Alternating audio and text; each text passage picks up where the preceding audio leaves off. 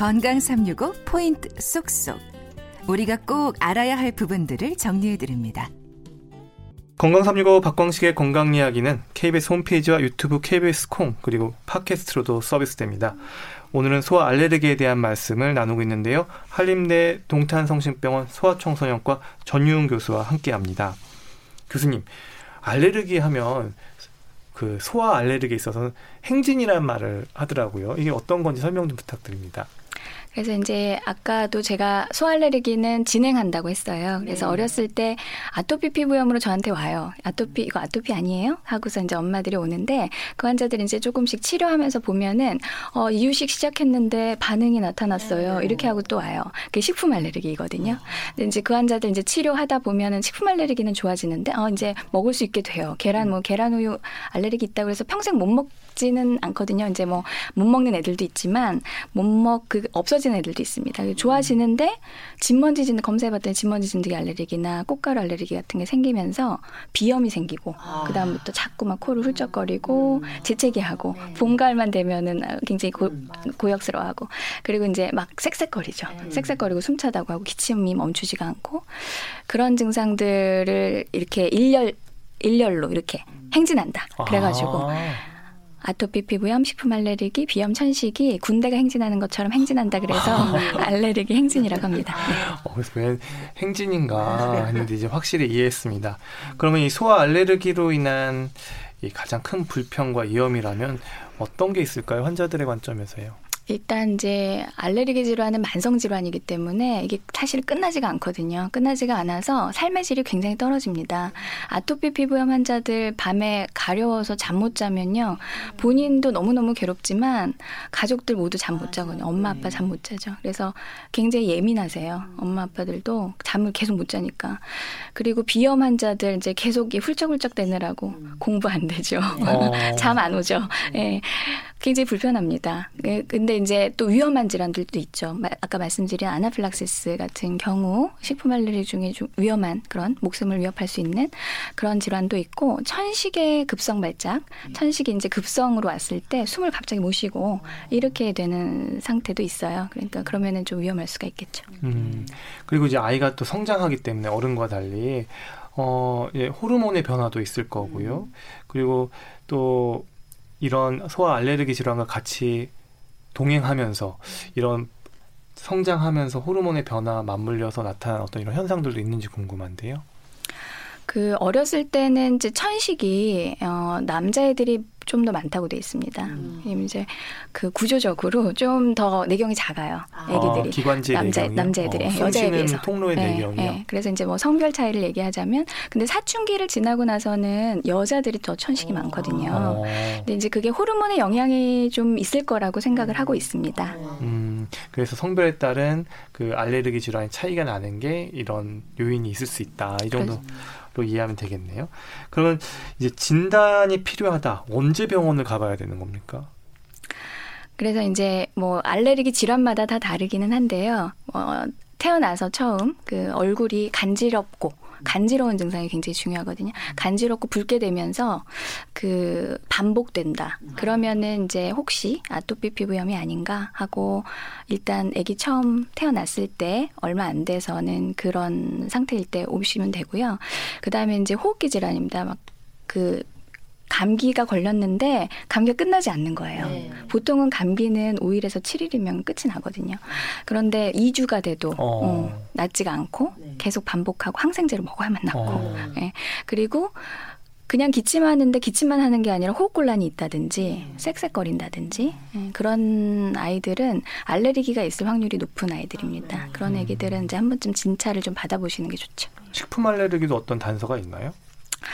식품 알레르기는 사실은 이제 먹어보지 않고는 음, 알 수가 없습니다. 먹었을 때 증상이 나타나는데 그 간혹 엄마들이 어제 먹은 어, 뭐가 안 좋은 것 같아요. 오늘 음. 뭐가 두드러기가 났어요. 이렇게 얘기하시는데 그런 경우는 아닌 경우가 많아요. 어. 보통은 30분 안에 먹은 즉시 발생하거든요. 그래서 새로운 음식을 먹었는데 어, 입주에 뭐가 빨개지면서 금방 어, 부풀어 오른다. 이러면은 식품 알레르기일 확률이 높습니다. 그래서 오셔야 됩니다. 네. 이렇게 말씀하시는 분들도 있던데요. 뭐 소아 지금 아토피 좀 심하긴 하지만 뭐 크면 다 괜찮아질 거야. 뭐 지금 좀 천식 있긴 하지만 좀 크면 또 괜찮아질 거야. 이게 맞는 말입니까? 그래서 옛날에 뭐 땅 밟으면 좋아진다. 아토피 피부염이 그렇게 애들 얘기를 하셨는데요.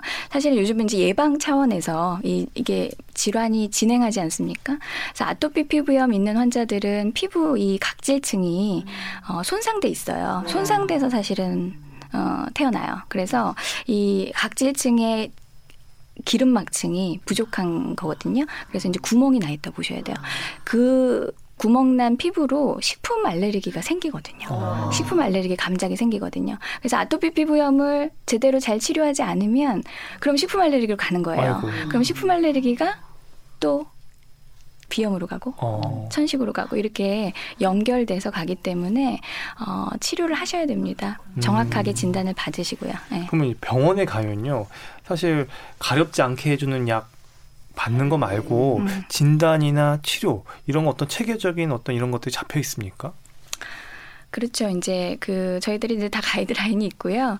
그 아토피 피부염, 비염, 천식에 따라서 이제 단계에 따라서 어떻게 치료하는가가 이제 다 나와 있긴 해요.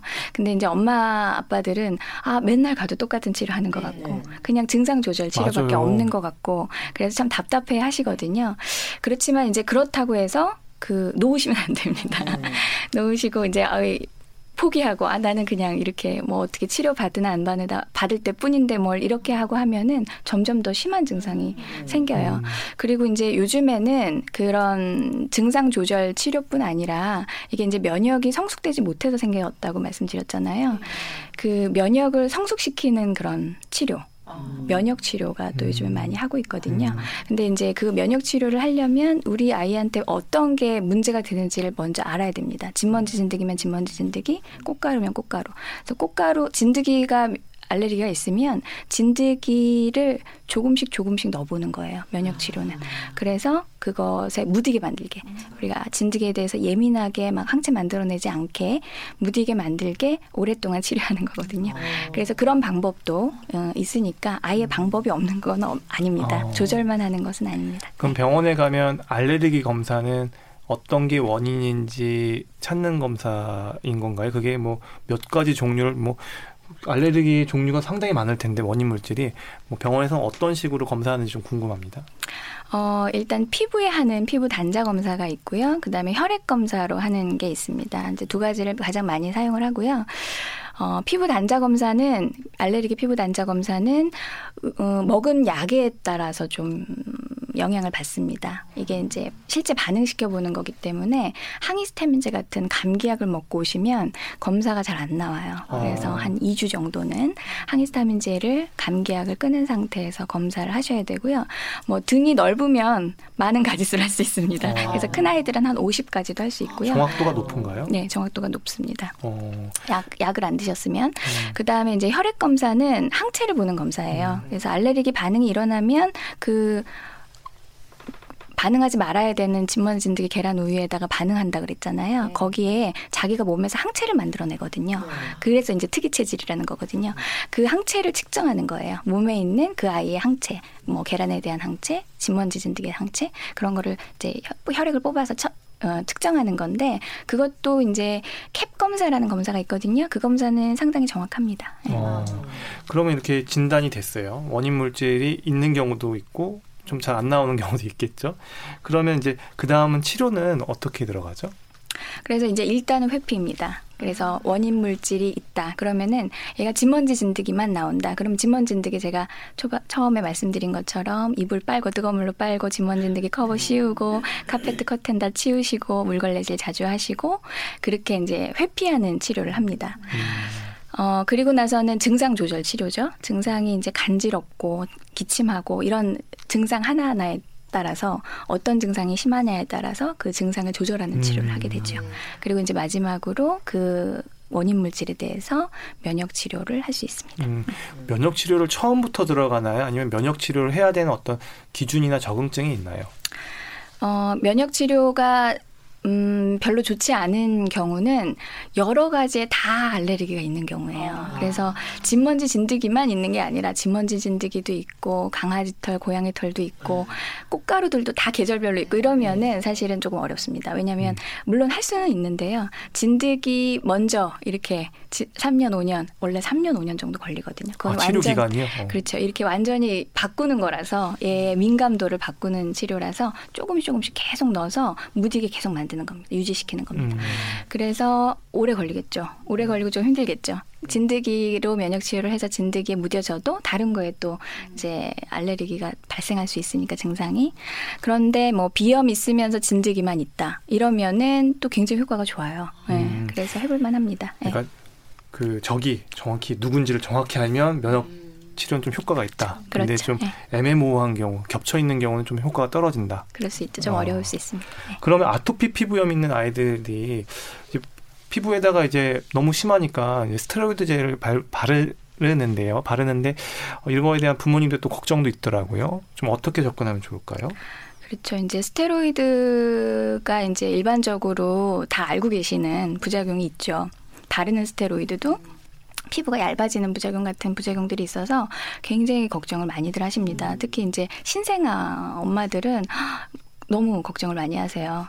그런데 이제 사실 이제 모든 약이라는 게 득과실이 있지 않습니까? 음. 그래서 너무 안 쓰면 또 더 고생하게 돼요. 더 센 약을 더 오래 쓰게 돼, 돼요. 그래서 초반에 조금 나오기 시작했을 때 그때 적절한 강도의 약한 약으로 적절한 시기 동안 어, 기간 동안 어, 의사의 지시대로 사용하면은 문제가 없습니다. 음, 이 마지막으로 또 한 번 더 질문 드려보면 마지막은 아니죠. 뭐 우리가 계속 방송 시간이 남아 있으니까 그 소아 알레르기에 있어서 치료 만족도가 높은 보, 그 아이가 있을 거고 치료 만족도가 떨어지는 아이 가정 환경이 있을 것 같은데요. 좀 어떤 조언이 가능할까요? 어, 근데 사실은 이제 알레르기 질환을 치료를 저희가 해드리지만, 어, 엄마 아빠가 하시는 부분이 상당히 많아요. 아. 네. 저희는 이제 사실 가이드를 주고, 이렇게 어떤 것이 문제입니다.